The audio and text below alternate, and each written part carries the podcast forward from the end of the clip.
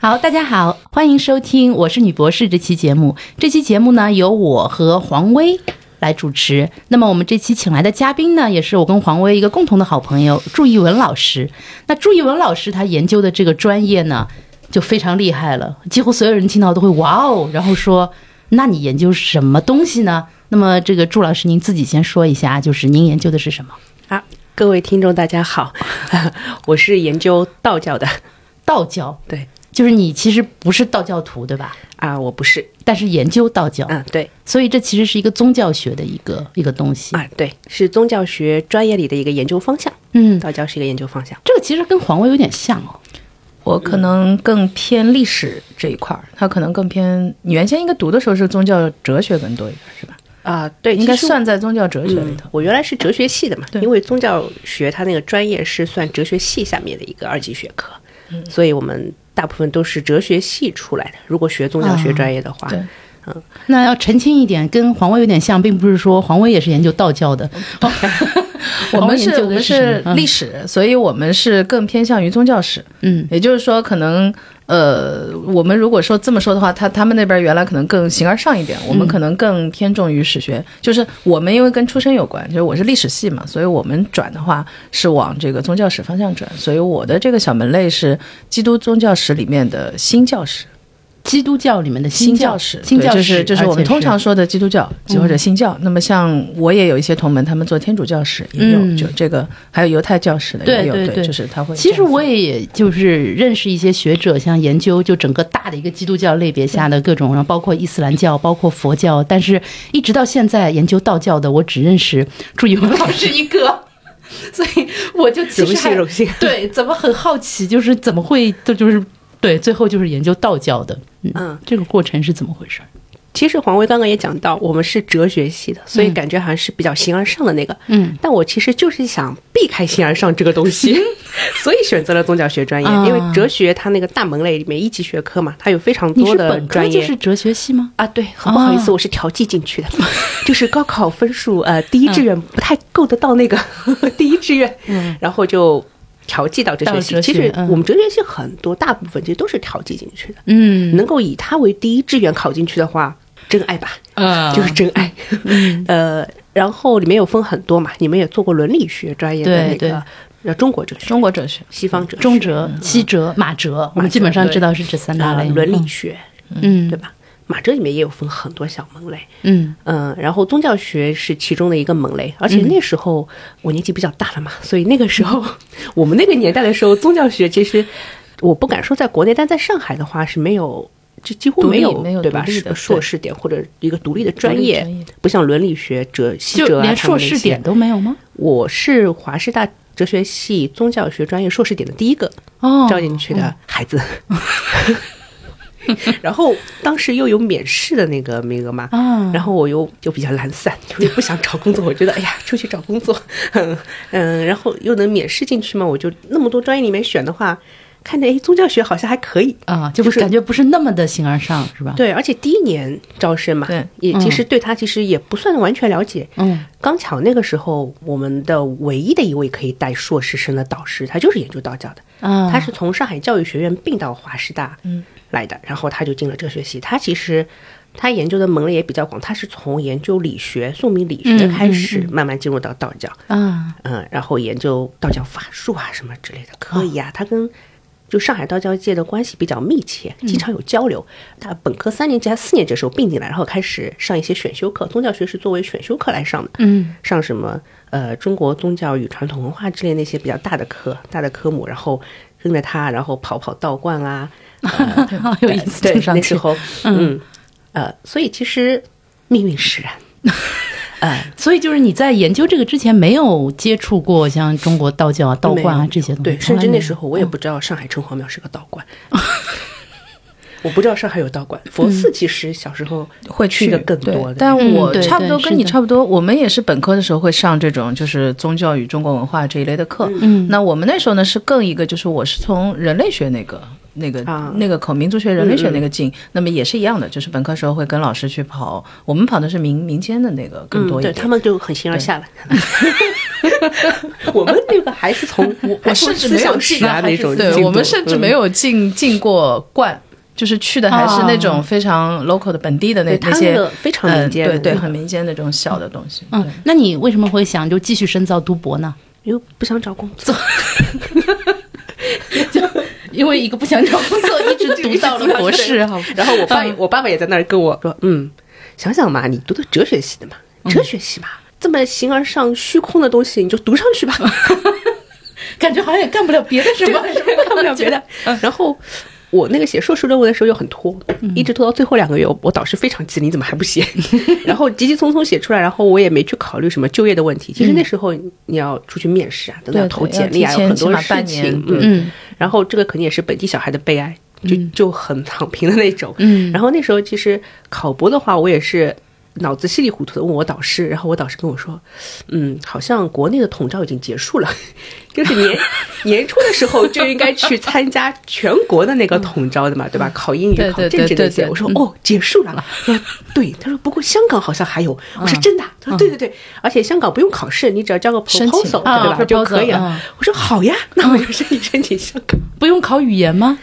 也有 TOEFL 啊要之求类的基，本呃的，GRE 之类的，我们啊那一吗年非常松，他只要你考过大学英语六级就可以。哦，所以我、哦我这辈子还没考过雅雅思跟那 个托福，就是我们算是很幸运的。啊，我知道后面那几件是需要嗯有雅的思有的它有一定要那个雅雅思思考了考和过托福去成绩嗯可能可能是我们这些人带了个坏头，觉得水平不行。就还蛮幸运的，我觉得，就是好嗯像一路也不是那种特别激进，我要干什么我要干什么，但是很回道头教嗯就对很道教， 就是很无为的就就成了一个对一个女博士。那我就很好奇，就是你在博士里面主要研究道教的什么？博士期间哦，博士期间其实研究道教科仪，科仪是什么？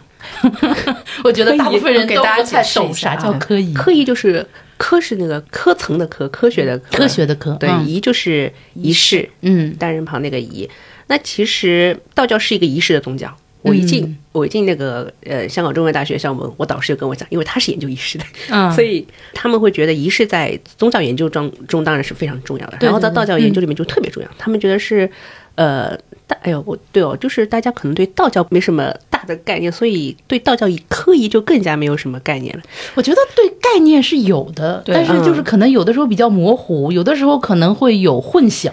呃，就可能比如跟民间宗教或者是跟这个佛教会有一些混淆，哎对对但是可以我觉得一个模糊的概念是有的，反所正以一个道士啊、他们嗯觉得道教跟佛教跟民间宗教一个很大的区别就是科仪，啊，对他们有一个啊很怎么说，一个很成系统的一个科仪。他们跟民间宗教有很大的区别，就是民间宗教很多都是散的，就像嗯哼那个 diffused religion 那样很散。但是道教的科仪它是有科仪本、有程式、有格式的，嗯就是甚至有人觉得你只要按照那个格式、那个程式做下来，你整个就完成了。所以那个有个科，就是它那个格式是非常重要的。嗯，第一步做什么，第二步做什么，第三步做什么。那这个科仪主要是干什么的呢？不好意思，我可能不能使用这种宗教语言，就是说是在什么场合或者说出于什么目的要有这个科仪你只要有什么目的，它就能产生一种什么科仪。啊？比如比如说呢，比如说，嗯在现在很流行的拜太岁， 啊你要祈福。啊啊其实拜太岁它呃现在用的科仪不是原来就有的，嗯，因为太岁这个东西是比嗯较新的吗？太岁其实很早就有，嗯太岁是很早很早传统就有，但是拜太岁这么一个那么新的流一行一个对对对对一一个种嗯增仪长式点是二零零一年左右才开始的吧？只有二十多年，对，不长的，不长时间不长的，可能先先我这是先从新加坡、香港那边兴兴盛起来。嗯嗯，然后大陆这边再开始一起合作，一起挖掘里面的东西，而且现在很流行啊，不只是道观非，常这个流行寺庙那个佛寺庙也有很多也有的拜也在太模岁仿对嗯然后他们会呃，就是他们会从自己原有的科仪里面去挖出一些可以做的东西，然后配套塞到拜太岁的里面去。然后你信众看到道长穿着非常漂亮的、很华丽的那些道你的衣袍服，对道袍、道法衣，在里面法衣做、做科仪，其实他们能看到这样具象的东西的话，是心里面会得到很大的满足感的。嗯嗯有时候甚至还会有一些参与感在里面。嗯这就是比如拜太岁的科仪，还有就它分清的和王的。清的话，大部分是用来祈福的，啊清就是清净的清，清啊是清净清白的啊清，啊对清白的清那个是用作祈福比较多的。嗯，呃，然后还有王的，王的话，其实在上海的很多郊区农村里面还看到哪个王王氏，就死亡的啊啊王啊，那个就是呃白氏，白这是氏黄威以前在对那我个去做的，对对，不是我做的，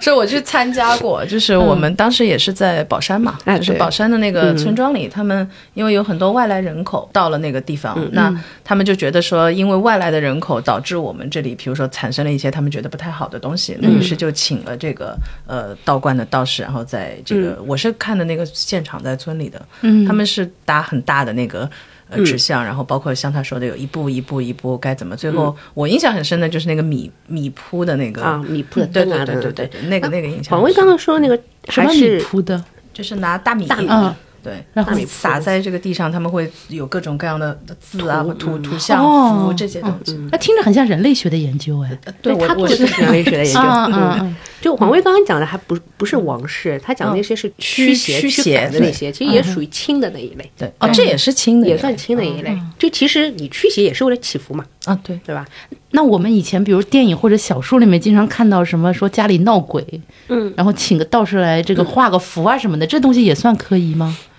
嗯，它不能算科仪，我们觉得科仪会是比较大型的，啊，嗯有很多城市的，嗯有些是可能小法术，哦啊，它就能解决掉的。 嗯，小法就能解决掉的那些，对，不用这么大排对，场，也是不吧嗯用也有大排场，就对，钱确也实多那嘛。那个是非常震惊的，因为它是整个那个村儿的嗯对它是集个集资，体的然后出来去做，所以差不多是一天还是三天，我都忘了。这个是在香很港就很，我到香港去读书的时候，我我导师带我去看的就是这种太平清教嘛，大教，大型的社区可以。您刚刚说的那个可能就是小法术，可能个人的，嗯家家里面个人集体的，他不一定要请那么多十几个道士过去嗯可。能一个就够了。这哎，对，除非他有钱，有钱没问题，什么都能干。那我那我接着问，可能就是很很外行的那个问题，就是在道教里面，它什么科仪是最最大的、最隆重的？ 嗯，如果按照等级来看的话，就是目前来还在做的话，就是罗天大教是什么？是一个以前是皇室，嗯就比较高规格的、皇室会做的一个祈福科仪，嗯，那它是祈条祈求什么呢？风调雨顺。对国泰民安、哦风调雨顺，因为是皇室做的嘛，它那个规格跟那个祈祷东西都不太一样。嗯。当然，它也会附带，就是虽然说这是一场轻的法事，但是它其实最后到晚上的话，都会有度亡的内容在里面。嗯，因为你只有把那些觉得自己有点愤愤不平、有点怨恨的那些亡亡魂都平复掉，你整个地方才能平安嘛。嗯，都会带一点这种。但在国内的话，国内道教界的话，它隔几年都会做一次这个大的教，嗯像最近的可能就是青城山吧，几年前做过，可能做过一次大教。对，这个正好是连着我接着想问的，就是一般是在什么场所进行这种大的科仪？除了道观之外，是不是都是在那种山水之间会比较正统？山水之间也得有道观才行。哦，还得有道观，所以。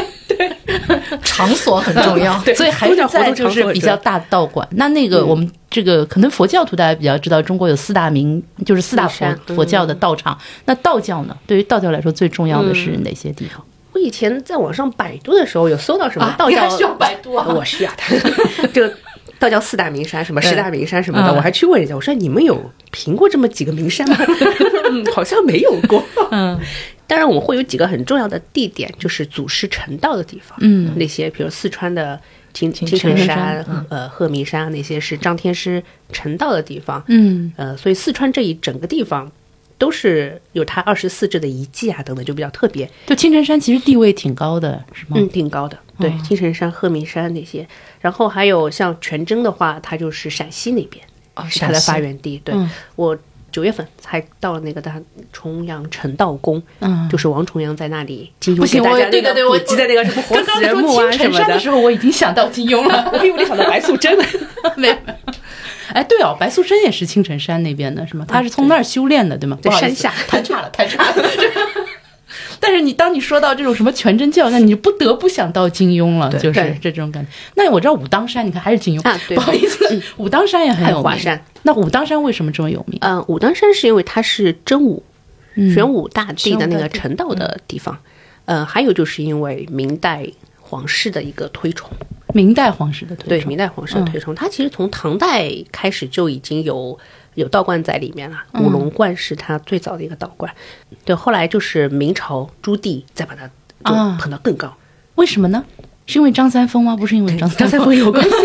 有关系吗？啊嗯也 有关系，找张三丰嘛。然后张三丰到武当山去了嘛，哎，为什么我觉得这期的内容好欢乐啊？真是就中国人的世界是由金庸构成的 吗？我还是接着说，就为什么朱棣会那么看重这个武当山？我我以为会不会跟就是比如说像唐太宗很看重少林寺一样，因为里面有一些武的内容，就是武术啊什么的。应该是玄帝的关系，玄帝在那里成道的，就是他们觉得他们把大明江山打下来是受了玄帝的，玄帝是谁啊？就真武，真武是谁 啊？真武大帝，真真真武这个形成过程又是一个一篇论文了。啊 就是他一开始天上的那个星象嘛，啊对吧？玄武，玄武它那个是星哦玄象，武对，啊玄武乌龟跟蛇的那个嗯结合在一起，嗯到后来就人格化了，变成一个人格化的神，嗯然后还有故事，然后他是在武当山成道的，他传说他是什么晋乐国的太子，也是个太子，就跟释迦牟尼差不多哈。嗯嗯嗯，然后也是在武当山成道成仙，然后武当山变成他的一个圣地。然后呃，因为他是北边的嘛，玄武是北方的，北所以方中国历来都是受啊到北方过来的侵略的。嗯哼所以北方的那个神的话，在中国朝代就一直是很有地位的玄武。嗯所以哪怕是哎，元这这朝个就也接很得崇拜上玄了。武。为什么嗯明朝他会很在意这个？因为对嗯他始终心里有一个，其实来自北方的威胁对在对在心里。所以其实宋朝也很也很尊崇他的，嗯也从宋朝开始就开始封他了。嗯哼元朝也没停过，一直到明代，嗯哼就是因为北方那个防线。嗯嗯，因为我还一直听说茅山道士，茅山有名吗？茅山也出名，啊为什茅么呢山出名？茅山是它是南方，你看我们前面讲了很多都是北方的，嗯北对，茅山是南方出名。 这个哎呀，这个要从魏晋南北朝开始讲了。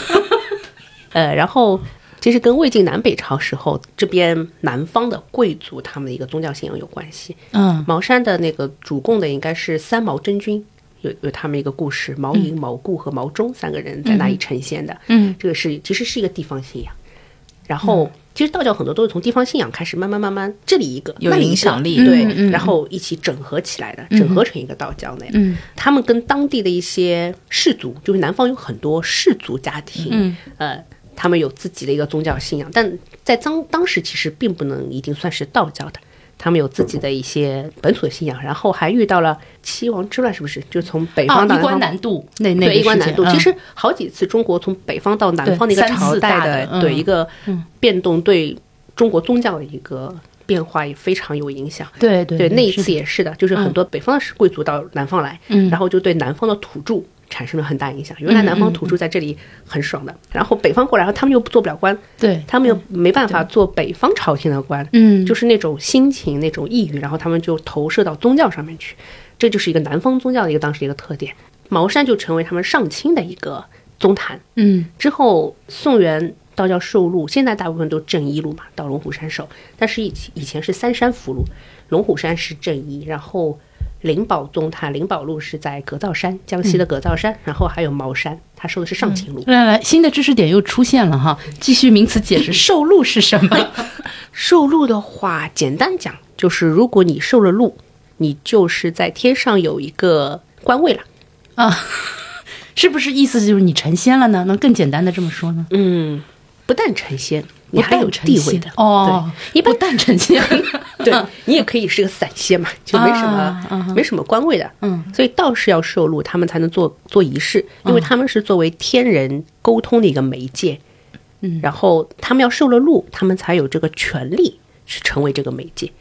哦，有点就天上的像官有点神像的感觉，对哈，就是其实嗯啊我这怎么个想到禄弼马温了？不有点像那个天主教的神父的。呃，对，一阶一阶上去，然后包括路跟科仪也是有关系的，就你受了什么么级路别才，对，能开做才什么能做路什么科仪，所以你能做到那种高功法师的话，你受的路肯定是比较高的。嗯，你你说到这个，就让我特别想到，就是这个今年暑假比较火的这两部电影，就是《封神》和那个《长安三万里》，三万里其实对都跟道教有一定的关系。那《封神》我觉得就是好玩，就好玩在当时《封神》出来之后，很多人就在网上做科普，嗯，就是说大家不要觉得哇，这个这个封神有多么的了不起啊什么嗯的，其实就是天上的宫廷好像说缺神仙了。缺干活的了， 说，于是呢要跑到人间来，就是说招一批上去，所以呢就是说一切都已经写在那个，就是已经定下了。其实只不过你们这个打仗就好像随便打打的那种感觉，就是所以说《封神演义》就是说从小说的角度来说，今天的人可能不一定能读得很爽，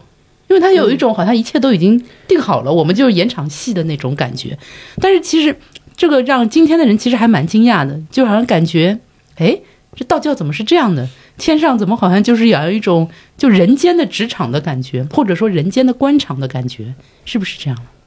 它就是一个官场它，就是嗯是吗？对，就是一个官嗯场，它也是有等级的嘛。最高的是三清，最高的是三清，对，，就《封神》里的陈坤，嗯这 原原始天原始天元尊始吧天尊，嗯元始天尊不是三清吗？三清有三三清个之吗一，对啊，三三清之最一，高的，嗯然后接下来是灵宝天尊，灵宝天尊就不太出现，嗯，然后太上老君，太上老君是大家最熟悉的，就是老子嗯神话以后变成了一个太上老君，呃，但是这在是最封神高里级别面，的三个，对，嗯封神里面就没有灵宝，他他换成他是通玄， 啊，对，截截教对吧？截教截的教通嗯学，对然后元始嗯天尊是阐教的，然后老君好像也有。其实封神他那个为什么这些要去封神那个理由我，我没怎么看懂。嗯， 然后包括里面说的什么三教合一，跟现在那个概念都不太一样。嗯，它可能是明朝的时候的一种流行的一些说法，嗯什么禅教、截教，什么打来打去啊，什么的那种感觉。就我不知道是不是流行，好像也就他一部小说流行了一样。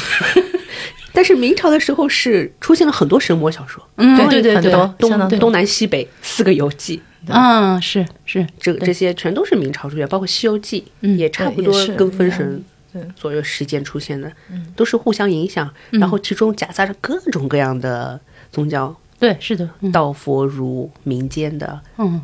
倒过来就是我看到有一些评论说，《西游记》就有点像是一个尊佛贬道的一部小说，嗯可能是因为它沉在嘉靖年间，然后说那个时候的老百姓可能包括文人哈，就对于这个嘉靖一味的这个修道就很不满，可能就把这种不满的情绪带入到了这个小说的创作中。你觉得这个它就是不是？我我如果只是作为一个读者看的话，我觉得也是这样子的，嗯就太上老君也没制住他，对吧？他最后把那个丹炉也给踢飞了，对对对，是怎么的嗯办，？呃，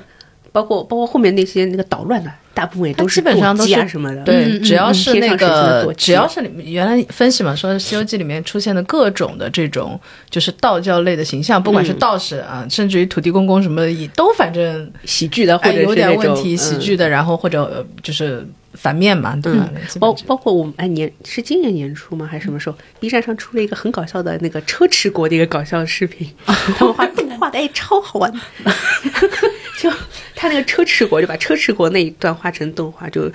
车之国是哪一段呢？陆力大仙哦，那个是很道斗对斗对法嗯我之正间好的狐斗狸大法仙、斗狐狸法大那个仙、也杨很丽大嗯典仙，型嗯对对，这段好像也很典型，就对是他完全好像比不过那是个佛教，嗯所以我在港中大还特地去旁听了一门课，嗯，就是李子鹏教授开啊了李一子个，鹏啊对他嗯研宗教、宗教文学的嘛，对对他他就提到那个于国藩，就美国于国藩的研究，还有于国藩的学生王岗他们的研究，嗯他们就是从道教丹道的一个方面去研究《西游记》嗯他们觉得整个《西游记》就是一个丹道修炼的过程。啊，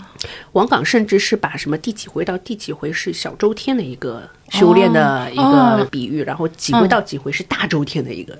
我我印象中他们就是写过这方面的东西，就是甚至于国藩去他他后来重新翻译了《西游记》嘛，有四卷本的《西游记》他就是很注重从道教丹道修炼的方面去研究、去翻译这本东西，而且它里面有很多那种什么差女啊，什么那些就是内丹修炼的一些词汇在里面，嗯而且很多就是那个那个叫什么那个题目，每一卷的开首的引语啊，而且很多都是引用了全真祖师的一些诗词，所以这其中就是跟全真道很多关系。然后我还看《西游记》，清代的时候有好多道教的一个解释的本子，嗯哼，就用道教的一个理念去解释它，有很多这方就面的是本你子看到的并不是你所看到的，啊其对实实对际对上可能整本书都是一个隐喻，一个隐喻，或然者后说它是比较浅浅在下面，就是说你可能要比较懂，你才能够嗯对对看得我出我又来。想起李子鹏那个比喻了，那个冰山下的那一下部面分才。是真 正的那个。那从作者来说，他可能有一种就是在某些时候他都给你看，但有些地方他希望你来解谜呀、什么的。嗯，对，从他写们作的角度来说，可能是多重的乐趣，就是他们就把《西游记》解释成一种正道书。嗯哦，真的啊对就是你取了半天佛经，其实你本质上还是一本在修修道道书，是吧？哦对，还是一个道教的一个修炼的一个过程。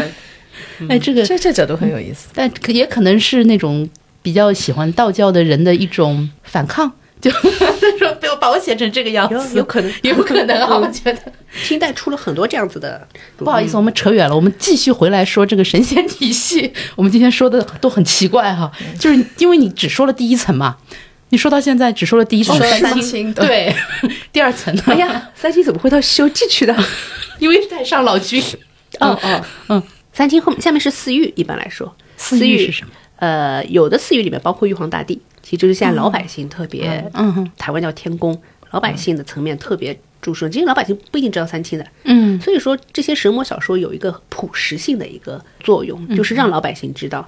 哎，原来道教里面有这个神。但其实你不是通过这些通俗小说或者话本啊，包括杂剧啊这些通俗形式的内容的话，道教的一些神可能未必能马上进入到老百姓的视野里面。嗯嗯，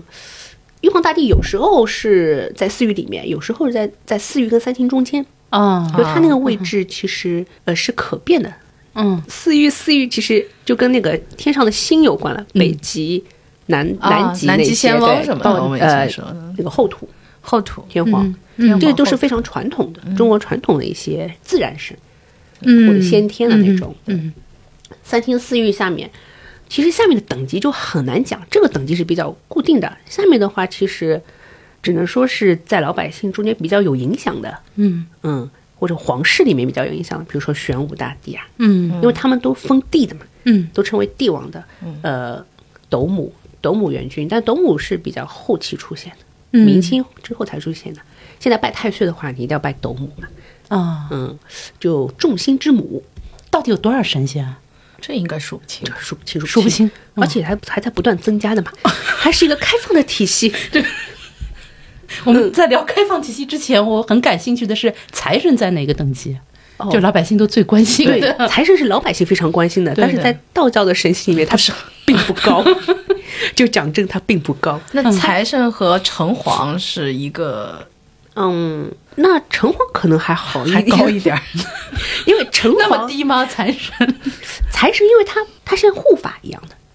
他是一个护法神，他其实呃原来是一个瘟神，西方的瘟神，嗯，呃五瘟使者嘛，他是其中一位。嗯然后到后来，因为中国老百姓对这种带来瘟疫啊什么这些，原来可能不能称为神的神，最后他们都能成神，因为惧怕他们而成神，害怕对嗯害怕，因为害怕。然后财神后来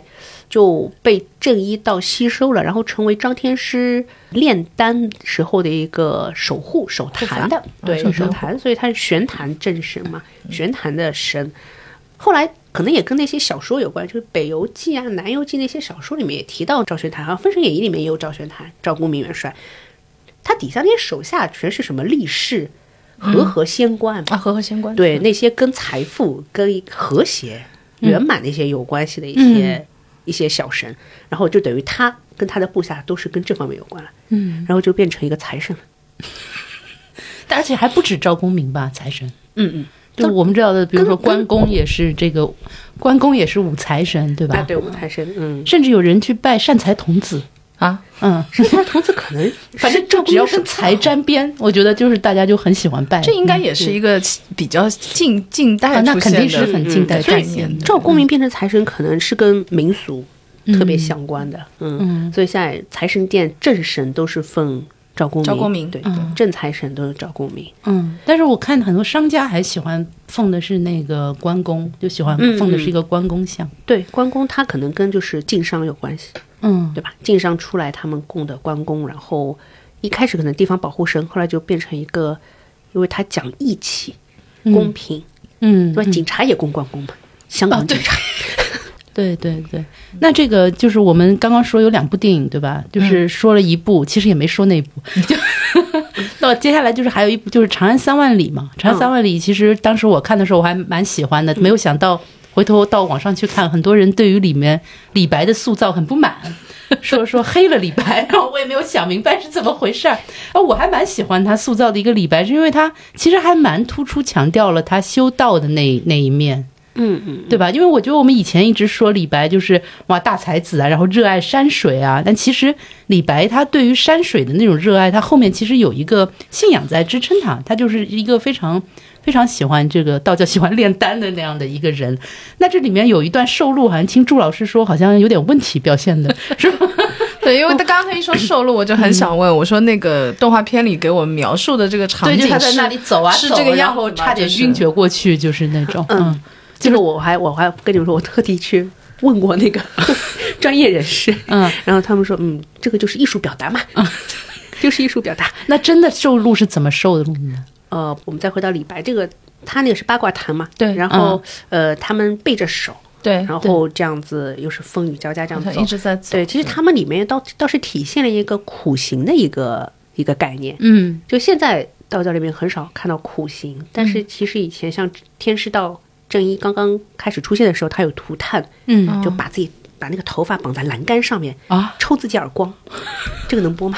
这个能播，因为因为我刚还想说，其实那个天主教里面也有有这也个有重视就类苦似行的那这种样的一涂个教炭，就是派，忏悔，嗯忏悔自己做过的一些罪孽啊什么的，嗯这些都是苦行。其实他这样两手绑在后面，就让我想到了那个涂炭的那个东西。嗯嗯，嗯苦行的那些东西。其实以前全真刚出来的时候，也是苦行的呀，也是出去化缘。我差点说讨饭， 然后出去化缘，也是这其实其都实是很苦多行的宗一教种它都会强调这个，嗯就是从来没有一个宗教强调你要成天吃喝玩乐， 嗯就享受人生，它都不会强调这个，像总是要有一点比较节欲、禁欲，甚至对就是有一些苦苦的生活。肉嗯这个刺一些刺激，就是跟对普疼通痛人有然个后区别，对一个身份的一个辨识。嗯，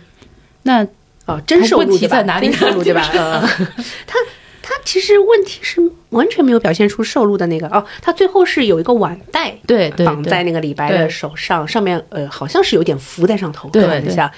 呃，受禄肯定也是要给东西的，但肯定不是绑网带，嗯，这又不是驱 蚊，对吧？它它上面可能是个驱蚊符，会不会？我受不了了。 是会给你什么呢？给你一个哎，我不知道是什哦很么，多文件，很多就是文件，很多文件，因为它是嗯一个官僚，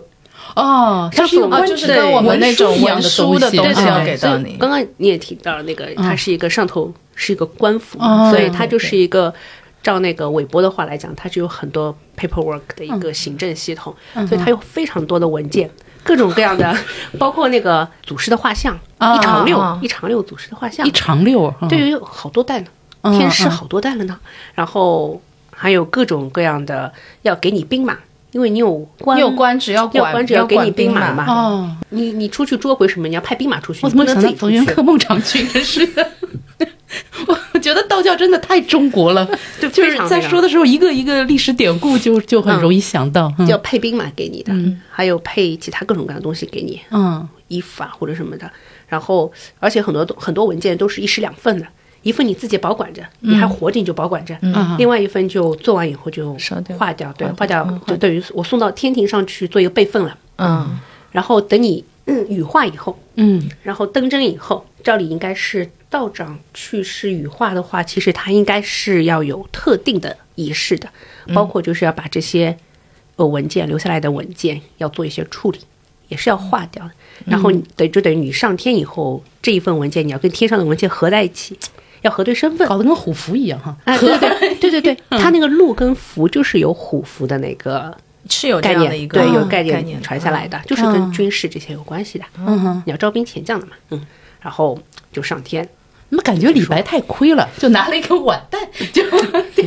那他们有一些标志性的东西嘛？就是比如嗯说我受过哪个路的话，我在现实，这虽然不是个腕带啊，嗯比如说我是不是我的衣服，或者我有一个什么呃标志性的嗯衣服其实应东西该不一样，它衣服都不会同不一的样是吧对不同的法师的话，嗯，不同等级，嗯它衣服应该是不一样的，但现在好像就很难看到，因为现在我们就就这些那么多路，你在那个历史的典籍上能看到那么多路，但是现在没有流传下来，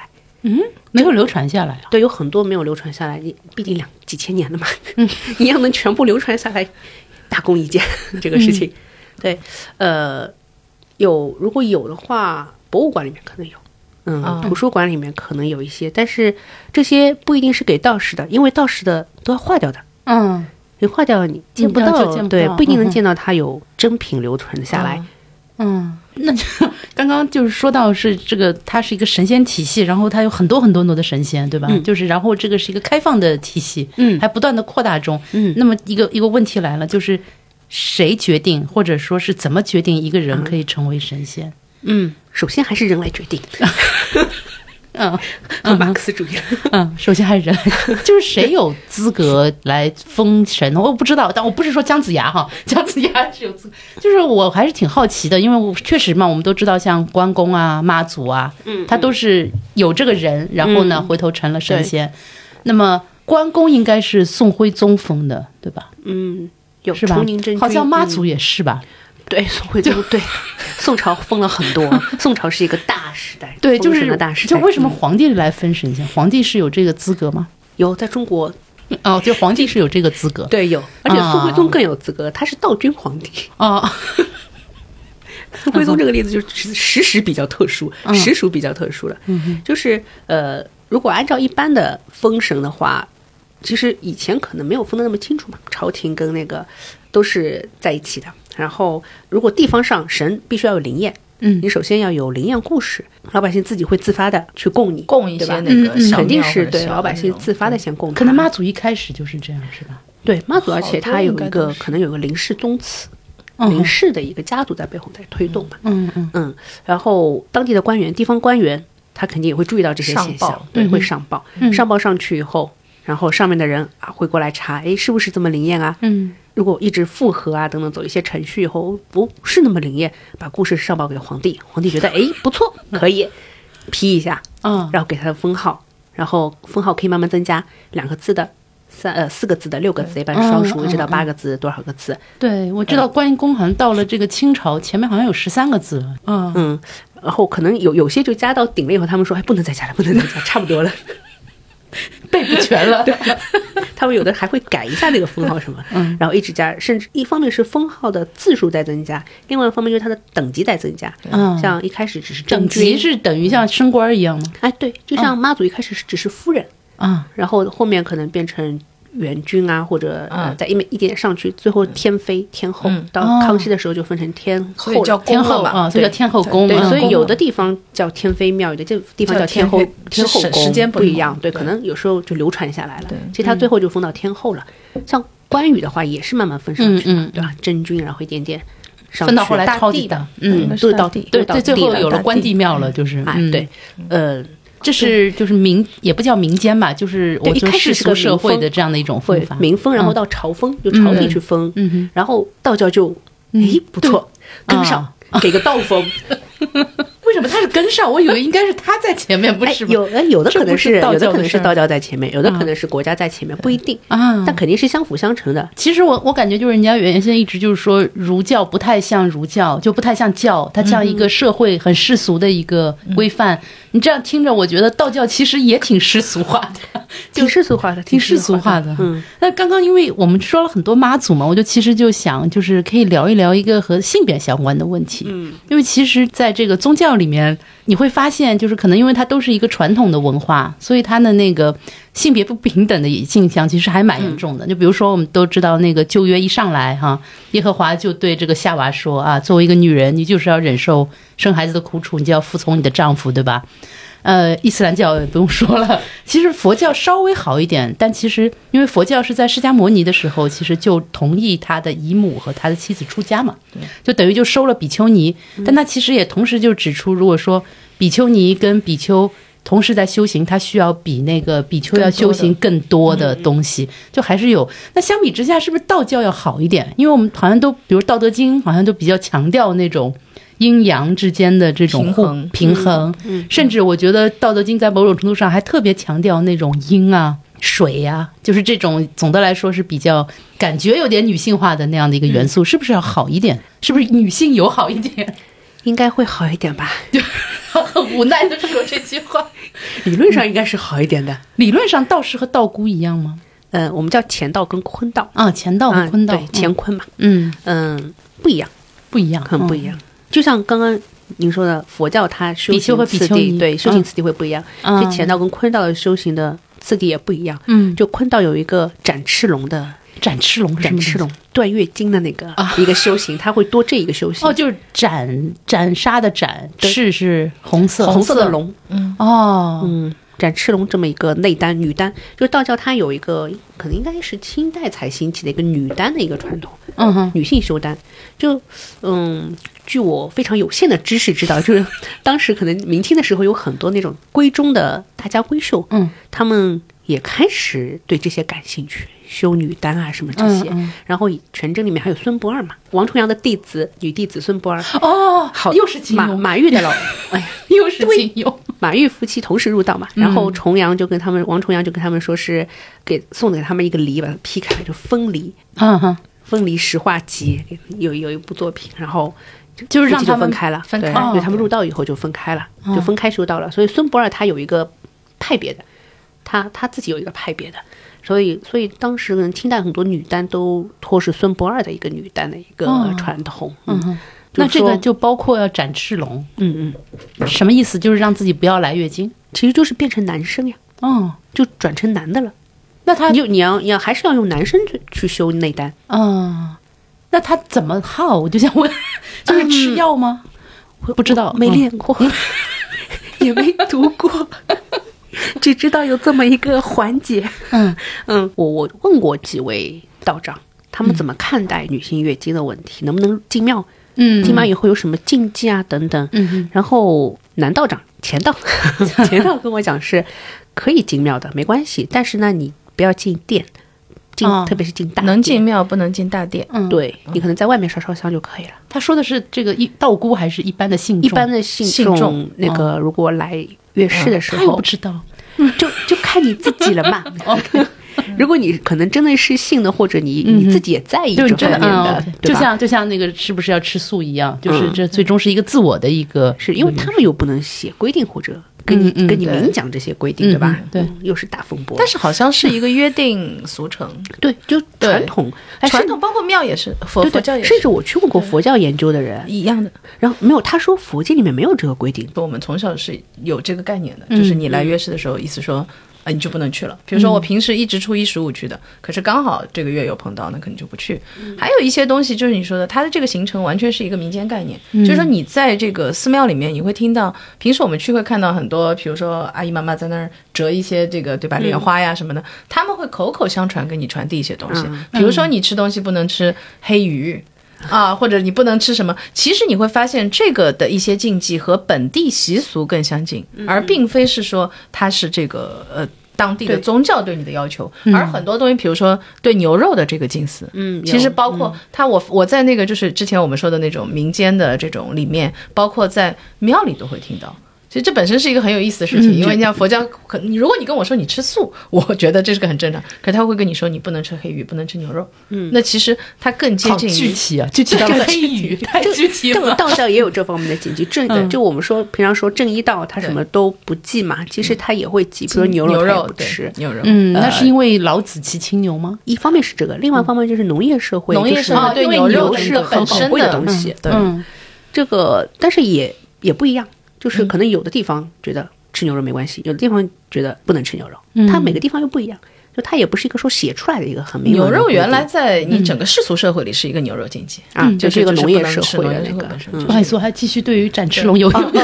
因为你说有一位有一位这个前道长是那样说，还有呢，他们什么观点？嗯，还有还有个坤导，那嗯嗯，坤导他怎跟么我讲也是这个观点，其实嗯他也是说尽量不要进庙里面，嗯而且法事也不要去参加。但是他的理由是，女性在这段时间里面会比较虚弱，嗯嗯嗯这样的话进庙里的话，特别是在做法事的时候，会有脏东西对嗯过来，你就不容易抵挡这些东 西。啊所以他说是为了了出于保护女性的嗯保护女性的理由，所以嗯我觉得理由可以，理由不 错，理由挺那个与时俱进的。中国历史上有没有出现过比较有名的坤道长？如果你说历史上的话，因为全真才有坤道这样一个出家的概念，正一的话，正一坤道很难讲。正一因为不用可以不出家，嗯嗯是火居的。你你说他是一个坤道，感觉好像有点怪。就说哪怕是现代社会，正一坤道这个概念其实也是比较吊诡的一个概念。你看、嗯你看到的大部分坤道都还是全真的，对，就出是家有一的个那明种显的区别标志的，嗯一个同世俗人不一样的一个标志。嗯像上海就有一个三元宫的坤道院，大家有空可以去看一下。南岳倒是大部分都是坤道，就是南岳衡山。嗯，中国的坤道学院也在南岳衡山。嗯，嗯，不是北岳衡山那个衡山，南岳衡山。让我知道就是那个衡平因为衡的那个哦衡对吧衡？对，平因为衡的那衡在金庸里面，北岳衡山也是尼姑嘛。对，有时候也不知道该感谢金庸呢，还是 就有时候弄得很金乱。嗯庸宇宙，就是他首先呢，他肯定是做了一个很好的科普，我觉得，嗯嗯对吧？然后，但是呢，其次呢，就是如果你真的把它当完全的这个当真的话，可能也会有一点问题。好，接下来这段可以截掉。就据说金庸当年去华山的时候，华山的道长不让他上去啊？把他最后赶下山了，为什么？因为就他写写全论真，剑吗？没有华他山写论全剑，真，嗯那个尹志平嘛，嗯，他把人家一代宗师写 成那个了嘛，所以华山是全真的嘛，华山派的嘛，全真的，他们很牛 的。金庸最后只能在山下提“华山论剑”四个字，然后然后再再刻到石头上放上去。我们我们可以聊一点稍微好一点的东西，就是说我虽然我不信教，但我其实对于很多宗教我都非常感兴趣。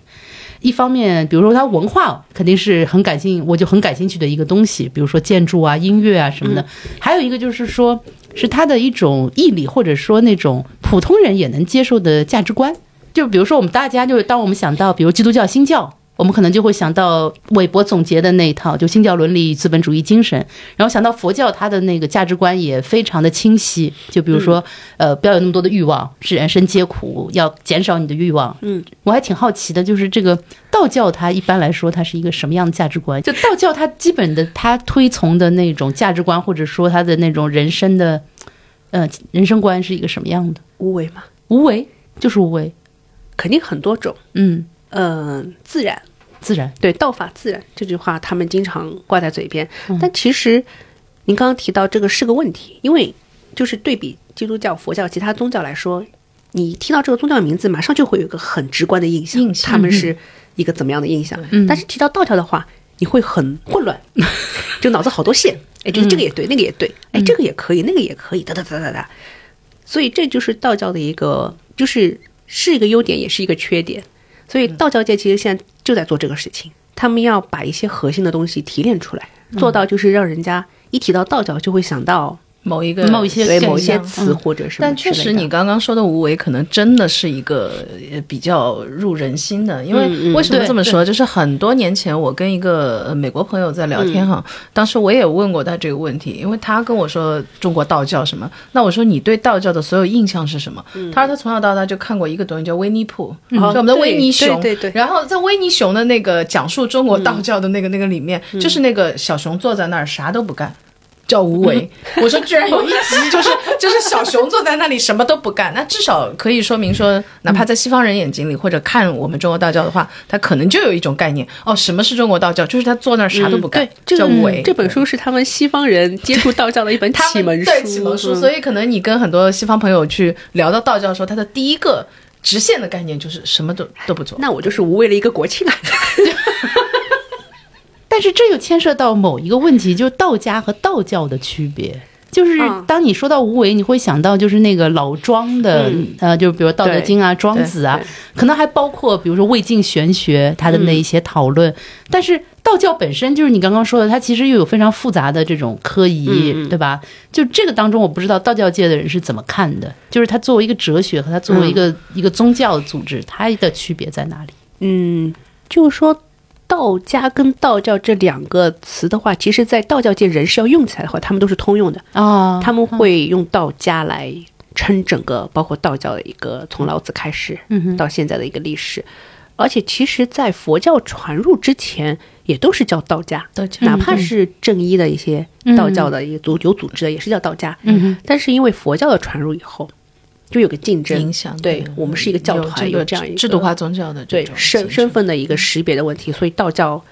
其实是比较晚，可能北魏的一北魏的时候的经典里面，道教经典里面才出现“道教”这两个字。嗯，前面其实都是道家，但是你要说我们现在把它分开来，其实我觉得是学科研究的一个，嗯嗯嗯也也是一个问题，一个需要。嗯哲学系研究的是道家，嗯，对吧？中文系宗教系研究的嗯应该啊，嗯是我们宗教学系研究可能是道教，道教哪怕是历史系，可能研究也是道教，道教嗯道教比较多道一教点，多一点嗯，，对。道家反而是哲学思想类，嗯嗯，中文好像是中国文献哲学那很些重要的一一部分。嗯，中啊，国，对。嗯哼，然后王弼的《老子注》又影响非常大，从一个哲学的观点去注老子，嗯所以道教用他一些修炼的一些身体的修炼的方法去注释那个老子的这一部分，当然都被收在道藏里面了，但影响也不大。嗯哼，呃，所以就造成了这样一个哲学跟宗教之间一个分开，那是不是有点像西方那个宗教学和神学的分野？不太一样，不太一样。因为神学它是一个护教的一个学问，对，但宗教学还是一个我觉得更近代或者更现代学科对的一个一个建制。对宗教学也是一个很模糊的概念。 就我进港中大开始读书的时候，导师就跟我讲，就跟我们开始上宗教学的课，就是宗教学现在还没有建立起自己独立的研究方法，啊等等等等等等。就等于你，就像我们刚刚说，可能你从历史学进去的，你从人类学进去，大家都在用自己的方法在嗯去研究宗教这件事情，我们我们那时候就学嗯你的研宗究教方七法种主要理是论什么？啥你都的有。是我我的研究方法跟道教本身一样，啥 都有。比如你肯定有人类学的田野观察，肯定是有的，有有然后社会学的访谈好像是有的，对吧也有嗯，还有本呢身文本的啊这些文本的对也这有个文本 review，对这就是 review，这个肯定是对有啊。所以我什么好像什么路径都做，但是其实又做不到他们专业的做的那么的一个深入。那你就是专业的，不，就是我 我虽然用人类好像是用人类学的方法去做，但是我最后写出来的东西不是人类学的东西，啊啊啊！啊对吧？就是他们能、能讲一些不是人的话，我讲不出来。 这是人类学的学科特色，对吧？ 这这不是人类学公认的那个学科特色不知吗？道下次找个人类学的女博士来问一下，上一次有人说是不是有公认的？但他们很厉害，就是他们可以把它理论化，就能够把它提到一个很高的一个一个角度去那个去讲，这样讲得好听一点嘛。 我刚想反驳，他说讲好听点就算了。就讲就背后的一个东西，对嗯吧？他们会提炼出来那些，然后他们强调很忠实的记录对对那些访谈对这东西嘛，是非常重要的对吧？这对个人类这个学我来可以说做到， 但是他们之后做的一些提升，嗯，我我就没有办法，就脑子想不到那一步去。那黄威那个宗教研究其实更像是历史我研究嗯只，应该不说跟是，我只是历史研究里面去做宗教的和这一宗教部有分关的内容对你可能这样说更准确一点，嗯就是当然因为要接触宗教的内容，所以我们其实可能当时学的课程啊、或者做的方法都是一样的，就是你也会接触宗教神学，也会接触，但是不代表我们用那样的方法做，就基本对我来说还是一个比较纯正的，就是史学的方向嗯的这个研究。我我也在学他们的方法，是学研究的方法， 因为宗教学那个。文章难发呀，我就我就 想能不能往史学杂志去发一发呀？呃最近宗教史也很难发。嗯，因为比如说像我有师兄，他们会去各地，因为其实有一些，就像他说的，可能有一些我们宗教史的东西，你今天你不可能都是看文本，就有一些它还有传承，甚至于在现在的很多教派里还能看到。嗯，那可能这一类的东西远比这个文本更深入。还有像他说前面搜集很多民间遗留下来的东西，那可能这一些都是不是说史学只只有文本，就我听那个那个朱老师说，就是有各种研究方法什么的，好像就感觉挺开心的哈。你你觉得你是不是就是你现在回头去看，因为当时你好像是一路无为着就就来研究道教嗯了，那现在你觉得这个这个过程给你带来了什么？你就是这么多年的这个研究做下来，你觉得给你本人带来了一个什么样的变化？什么样的变化吗？有为了。有，对就我觉得从无为到有为了是 吗？嗯，就真的是把它当做一个非常感兴趣的事业来做了嘛。之前其实有时候你进读宗教学专业，就是命运齿轮的推动，嗯你是一种无状态、无意识的就进去了。嗯，但是你在接触了以后，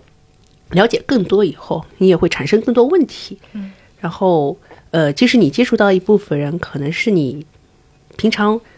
不学这个专业就很难接触到的。比如说道士、道骨，哎，对，嗯嗯包括信教的群体啊，等啊等，信包括众一些嗯民间的，嗯，各种各样的团体啊，他们的他们的活动啊，等等，就就很好玩，嗯就会发现书本以外很不一样的知识，很不一样的东西。嗯，嗯，这可能也跟你就是研究方法比较多有关，所以